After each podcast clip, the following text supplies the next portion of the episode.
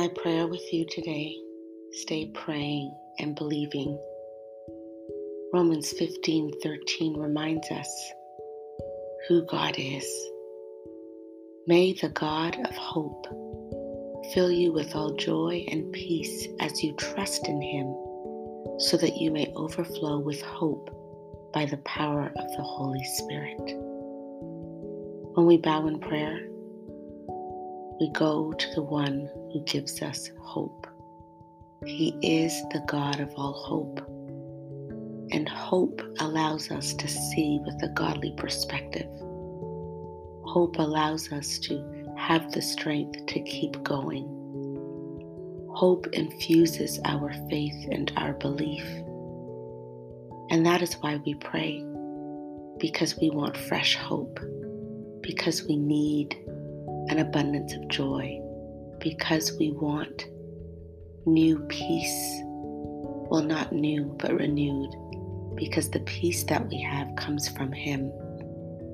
And when we bow, as we lay down our burdens, as we voice our requests, as we seek His face, the God of hope fills us with all that only He can fill us with. You see, the joy of the Lord is our strength, but it's His that He gives to us. You see, the peace that passes all understanding can only come from abiding in Him and trusting in Him. And then we overflow with hope because the Holy Spirit has been given freedom to do its work.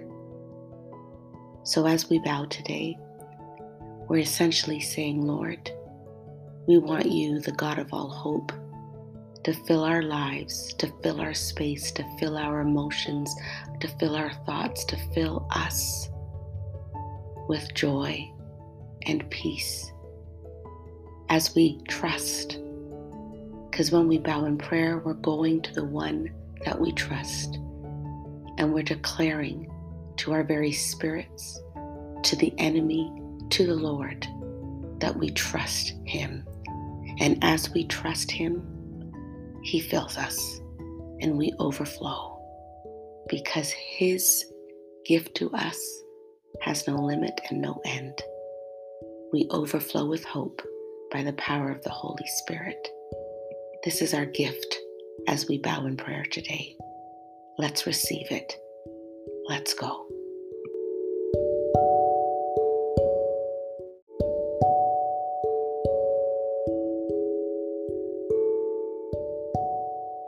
Us pray. Lord, today we bow before the God of all hope, knowing that only in you do we receive an abundance of joy and hope and peace that overflows. It doesn't stop when we stay in you. So today, we pray that our homes would be filled with prayers and our hearts always ready to receive the hope that you're planning to give us because you see us. And may we see that what you see is us filled with power given from you, that we're able to move forward into whatever this day has for us. Lord, look at our hearts and continue to fill them. We ask for godly wisdom to see things as they are, not as they appear. May your truth be revealed to us as we fight the very real and painful physical experiences that may lay before us.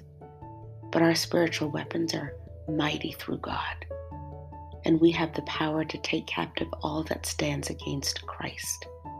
So, Lord, because you are the God of all hope that fills us with all joy and peace as we trust in you, Help us to not give up.